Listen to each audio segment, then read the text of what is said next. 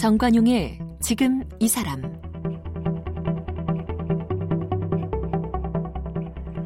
여러분 안녕하십니까? 정관용입니다.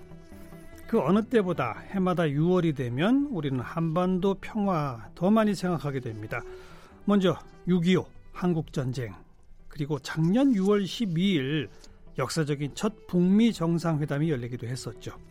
그리고요 19년 전 2000년 6월 15일 김대중 전 대통령, 김정일 북한 국방위원장 두 남북 정상이 손을 맞잡고 공동선언을 하던 모습, 아마도 많은 분들 기억 속에 생생하게 남아있을 겁니다.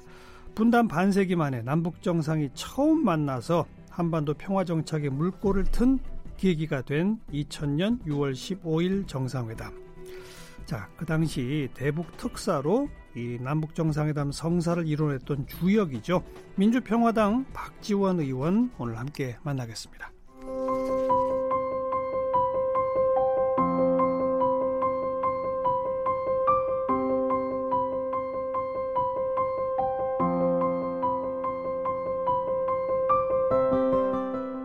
박지원 의원은 단국대 상학과를 졸업했습니다. 30대 초반 미국으로 건너가 가발 사업으로 아메리칸 드림을 이뤘고요. 이후 뉴욕 한인회와 미주 지역 한인회 총연합회장을 지내는 등 미주 한인사회의 중추 역할을 했습니다. 이때 미국 망명 중이던 김대중 전 대통령을 만나 정치권에 발을 디뎠습니다. 1992년 민주당 전국구 공천을 받아 14대 국회에 입성한 박지원 의원은 뛰어난 언변으로 민주당과 새정치국민회의에서 명대변인으로 이름을 날렸습니다. 1997년 대선에서 김대중 전 대통령 당선에 공을 세우며 청와대 비서실장과 공보수석, 정책기획수석, 문화관광부 장관 등 요직을 두루 거치면서 국민의 정부 2인자로 불렸습니다. 2000년 남북정상회담과 6.15 공동선언이 이뤄질 때는 마쿠에서 남북 의견을 조율해 회담을 성사시킨 주역이기도 합니다.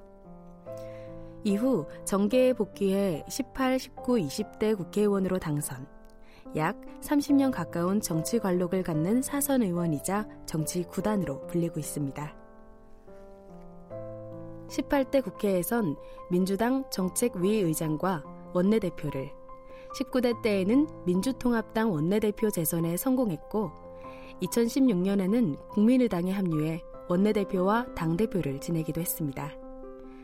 그리고 지난해 초 민주평화당을 창당했고요. 청조 근정훈장과 국민훈장 동백장을 받았습니다.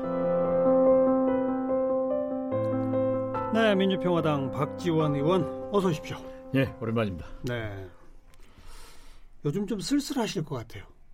그렇습니다. 저하고 가장 밀접한 관계가 있는 김대중 대통령님, 이호 여사님, 그러니까요. 제 아내, 그러니까요. 이 세 분이 다 하늘나라로 가시니까. 김대중 대통령 몇 해 전 돌아가셨고 부인께서는 작년 말, 그죠? 네, 작년 10월 얼마 전 이호 여사. 네. 어떻게 지내세요? 그래 울적하셔서. 그냥 이호 여사님 이제 뭐 사실. 그 소천하셨을 때는 슬픔도 모르겠더라고요. 그래요. 예, 이제 한 석 달 입원에 계셨으니까 예. 늘 위태로워서 마음의 준비를 해왔고 그냥 어딘지 모르게 뻥 뚫린 그런 무중력 상태로 사실 지난 주일날, 일요일날 예. 사무제를 모시고 이제 들어와서 오후 4시부터 자기 시작해서 지금 계속 나흘간을 뭐 저녁 약속 다 취소하고 그냥 일찍 들어가서 손자하고 놀고. 아이고. 예, 그리고 이렇게 극복해가고 있습니다. 글쎄 참 마음 한켠이 텅 빈 것 같고 허전하실 것 같아서 제가 그 질문부터 안 드릴 수가 없었어요. 네, 감사합니다. 아무튼 그 이호 여사님이 소천하자 문재인 대통령 등 모든 분들이, 특히 우리 국민들이 경양 각지에서 분향소를 만들어서 예. 애도를 피해 주신 것에 대해서 다시 한번 감사의 말씀을 드립니다. 네. 동교동에서 김대중 대통령, 이호 여사, 우리 박의원 그 세 분이서만 뭐 이렇게 식사하시고 차 드시고 밀담 나누고 수도 없이 많죠? 그렇죠, 뭐. 뭐 거의 가족 같으셨잖아요, 그렇죠? 그렇죠, 그냥 떨어지지 않고 제가 대북 송금 특검으로 감옥 가서 몇 년 있을 때 외에는 한 번도 떨어지지 않고 그냥 옆에 있었어요. 네, 네. 저는 스스로 제 고향이 진도인데 내는 진도 강아지다. 대통령님 따라다닌 거죠, 뭐. 네. 그러니 뭐 기억나는 것도 얼마나 많으시겠어요? 많죠. 많기도 하고 또 김대중 대통령님한테 야단도 많이 맞고. 예. 그분은 뭐 이상한 말씀 같습니다만은 가깝지 않은 사람한테는 야단을 안 쳐요. 예. 야단을 많이 맞았다. 아, 그런 것은 굉장히 가깝다. 그렇죠. 이런 말씀이죠. 이호 여사님은 생전에 화를 내시는 모습을 보지 못했어요. 한 번도?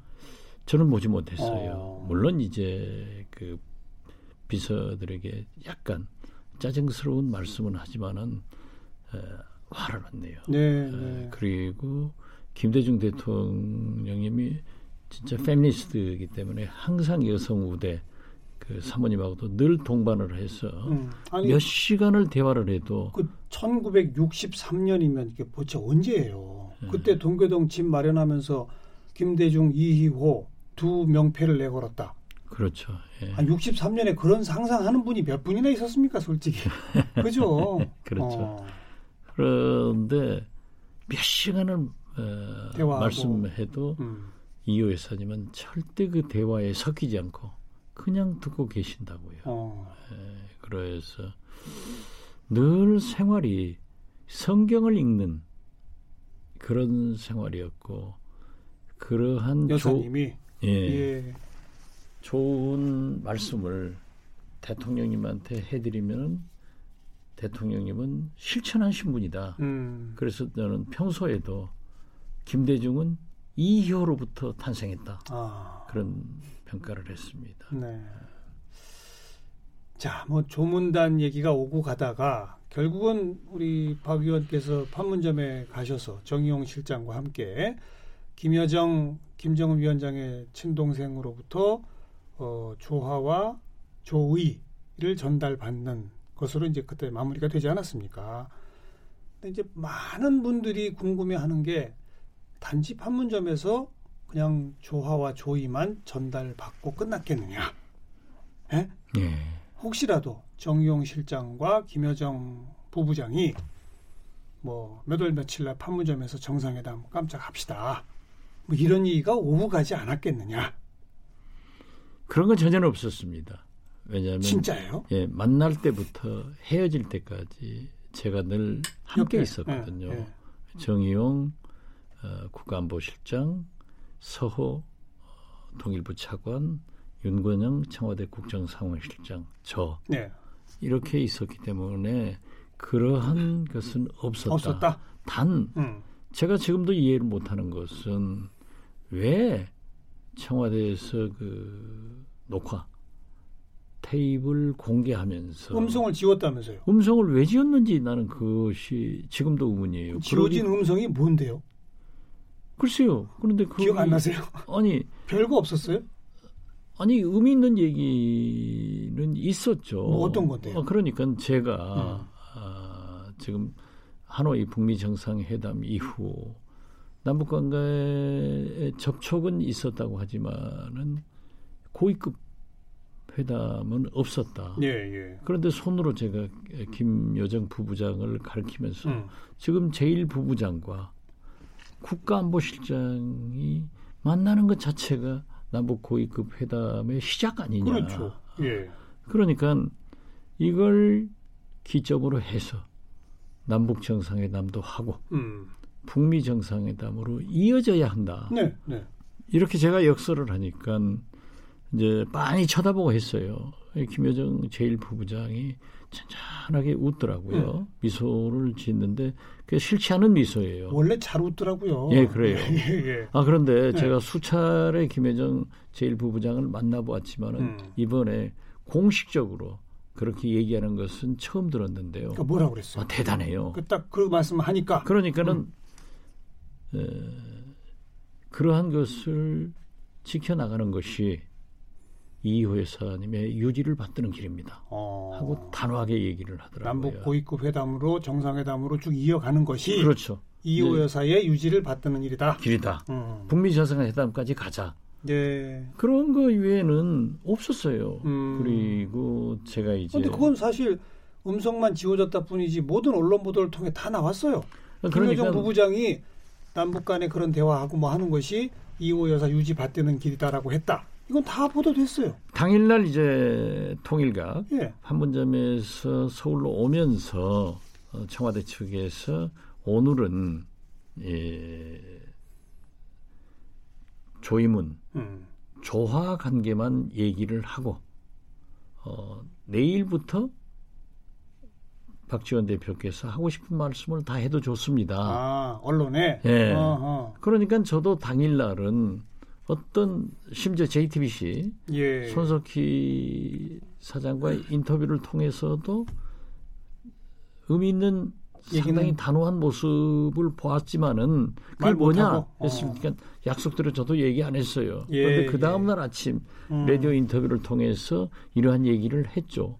그런데 그거 공개했으면은 좋았을 건데 그랬어요. 괜히 의문이 있는 것 같아요. 글쎄 말이에요. 정말 다른 얘기는 없었다. 없었습니다. 녹음 지워야 할 만한 얘기 없었다. 저는 없었습니다. 없었다. 네, 그리고 별도로 만난 적도 없고. 네, 네. 뭐 그래도 아무튼 요새 또 한반도를 둘러싼 이 각종 회담들이 막 이어지니까 이 급물살이 펼쳐지고 있지 않습니까? 그렇죠. 뭐 그 급물살이 또 어떤 식으로 이제 이어질지는 저 아프리카 귀추를 주목해서 봐야 될 것 같고요. 그나저나 오늘 이제 모신 게 19년 전 6.15.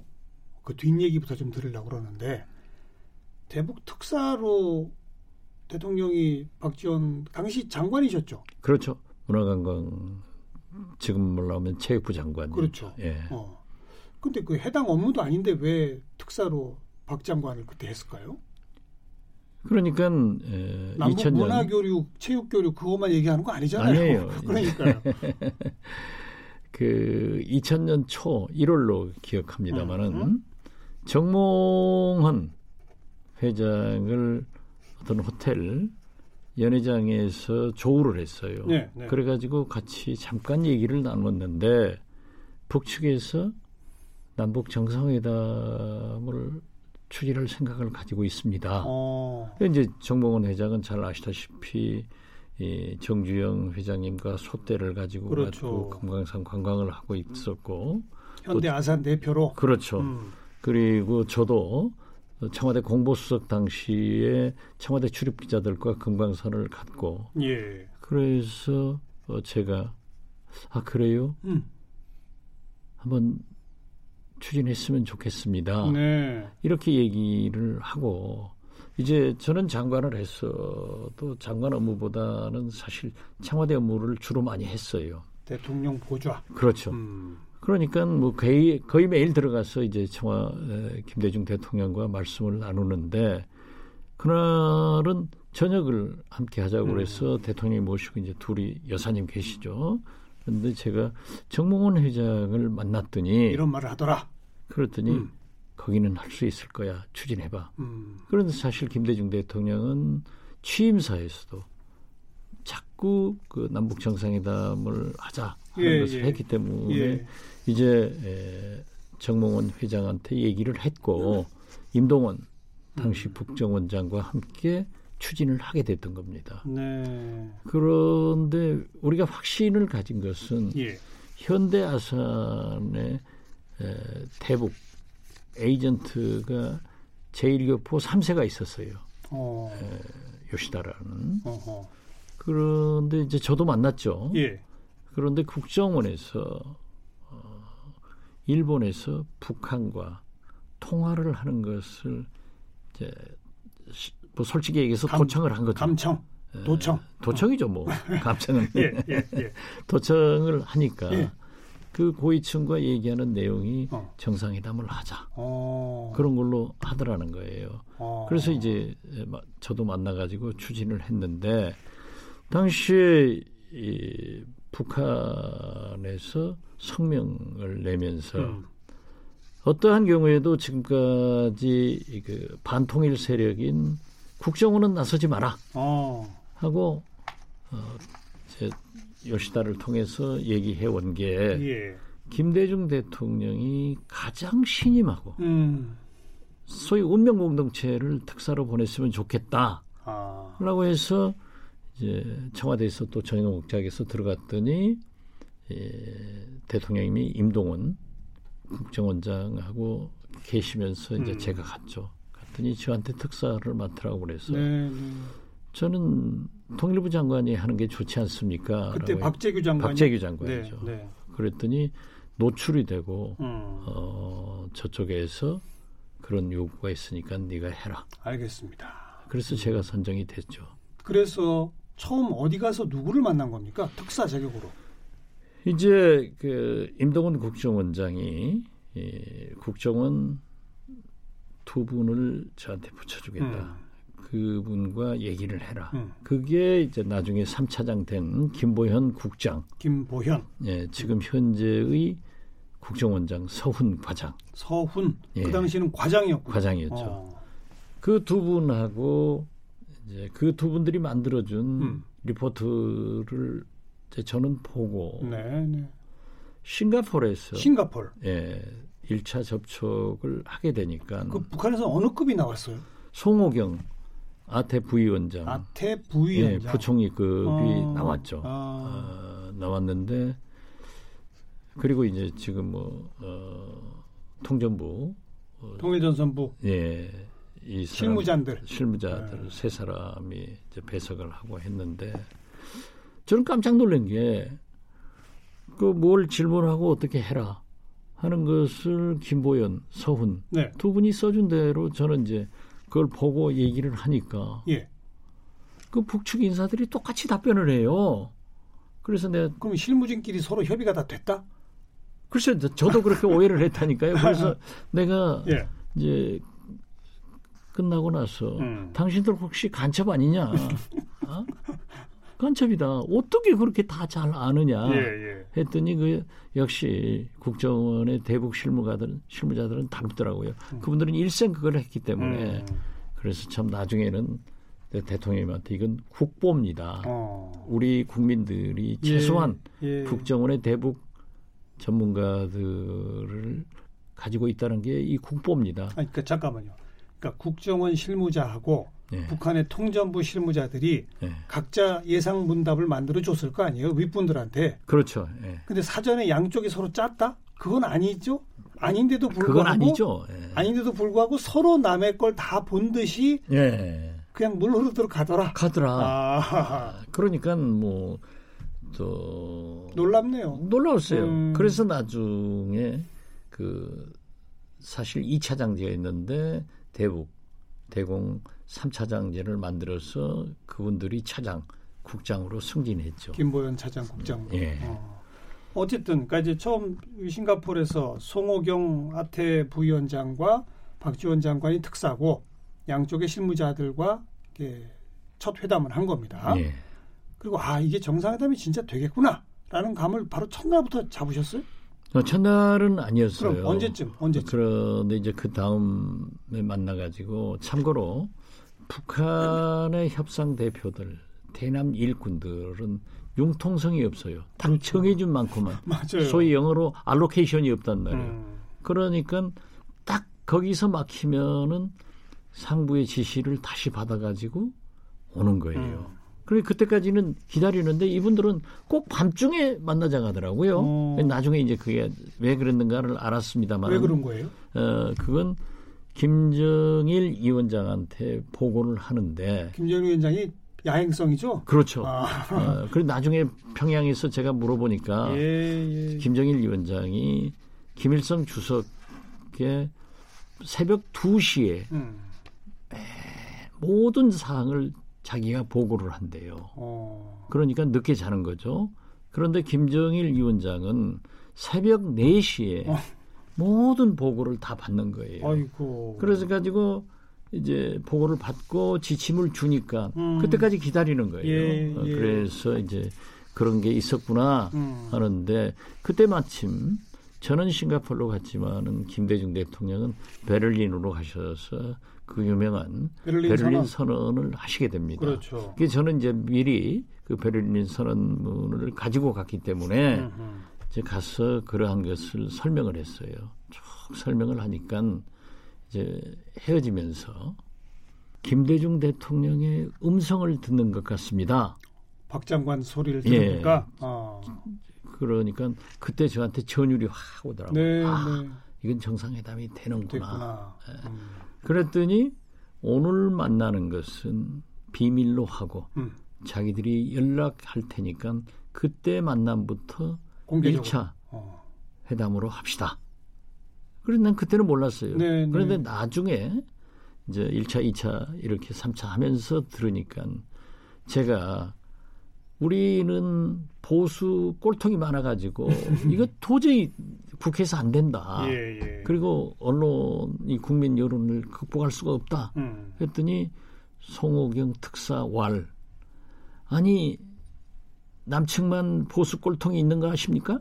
우리 보수 꼴통들도 문제가 많습니다. 북한의 보수 꼴통. 네. 그 나중에 보니까는 그 보수 꼴통을 군사위원회, 예, 국방위원회, 예. 소위 군부를 그렇죠, 그렇죠. 거기서 반대를 하니까 1차 싱가포르 접촉은 김정일 위원장이 군부와 상의 없이 통전부 측을 가지고 보냈기 때문에 비밀로 하자. 아. 그래서 이제 이 상하이 예. 접촉부터 제1차 그렇게 붙였던 겁니다. 거기도 그 당시에는 만만치 않았었군요. 아, 만만치 않죠. 지금도 만만치 그렇죠, 않죠. 그렇죠. 그러면 이제 그 싱가포르 회동은 비공개고 그 다음부터는 중국 상해에서 북경에서 상해 예. 공식 몇 번 만난 끝에 확정이 됐죠? 3번 만났죠. 3번. 예. 그 사이에 중요한 걸림돌이 하나 있었죠.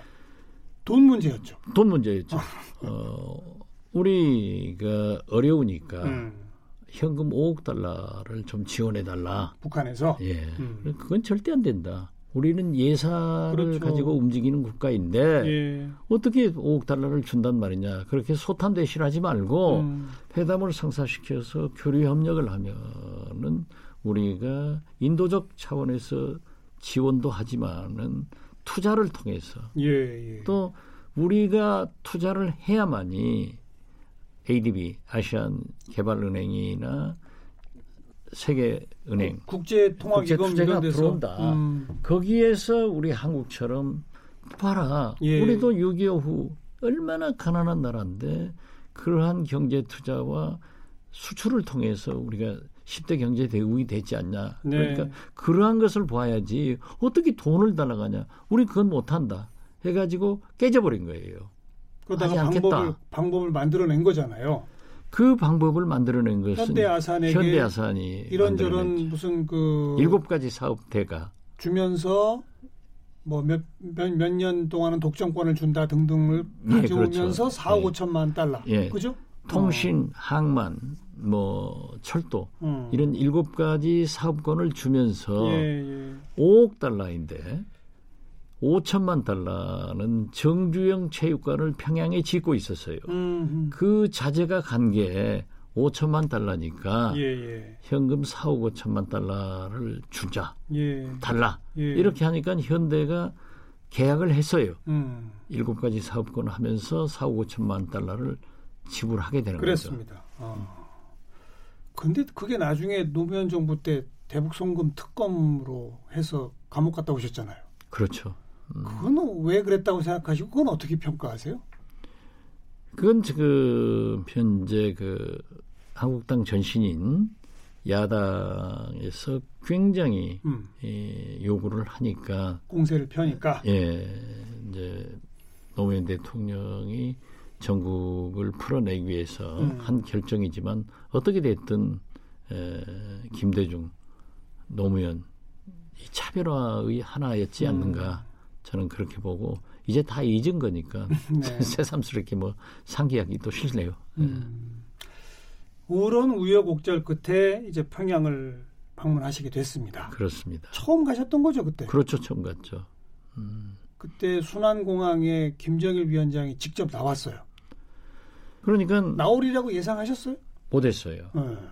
그런데 이제 사실은 12일 날 우리가 가기로 했는데 예, 예. 북한에서 KBS 이 기술진 기자들을 억류시키고 철수해라. 그런 조건이 있었어요. KBS 기자들 때문에. 그때 또 왜 KBS를 물고 늘었던 거예요? 그게 이제 주간 방송이니까 미리 가서 다 준비를 했는데. 뭐 실수했나요? 아니 뭐. 트집 잡은 거예요? 거기서 북한에서 얘기는 뭐냐니까는 우리 언론들이 인공위성 지도로 평양에 모든 골목골목 이denk 통로를 다 보도한 거예요. 그러니까 자기들이 굉장히 보안상 어렵다 하는 거였고. 알겠습니다. 사실은 김일성 시신, 인민궁전, 참배 문제를 저하고 합의할 때는 제기를 안 했는데 그걸 제기를 한 거예요. 그러니까 우리는 못하겠다. 거길 방문해달라? 당연히. 그래서 못하겠다. 그러니까는 이제 오지 마라. 그렇게 하면서 KBS 그 언론인들 추방시키겠다 하고 억류를 시킨 거죠. 그래서 13일 날 김대중 대통령께서 가자. 밀고 가자. 해서 출발을 하려고 하는데 서울공항에서 임동원 국정원장이 서울공항 청사로 뛰어가더라고요. 예. 그러다가 나오는데 표정이 좋아요. 저는 이제 얼마나 제가 특사로서 성사를 시켜놨는데 이제 잘못되면 모든 게 제 책임인데 근데 오셔가지고 이 북한에서 연락이 온 게 올라와서 평양에서 담파를 하자. 인민궁전 방문 문제는? 네. 좋아요, 그러니까 좋아요. 이제 우리가 비행기가 떴는데 또 갑자기 김대중 대통령이 도착 성명을 발표해야 되는 거예요. 그런데 도착 성명을 발표하지 마라 이거예요. 잠깐만요. 이게 19년 전 2000년 남북정상회담 회고하려고 모셨잖아요. 네. 지금 이제 서울공항에서 비행기 떴거든요. 네. 근데 시간이 다 됐어요. 네. 내일 마주합시다. 그래요. 박지원 의원과 만나고 있습니다.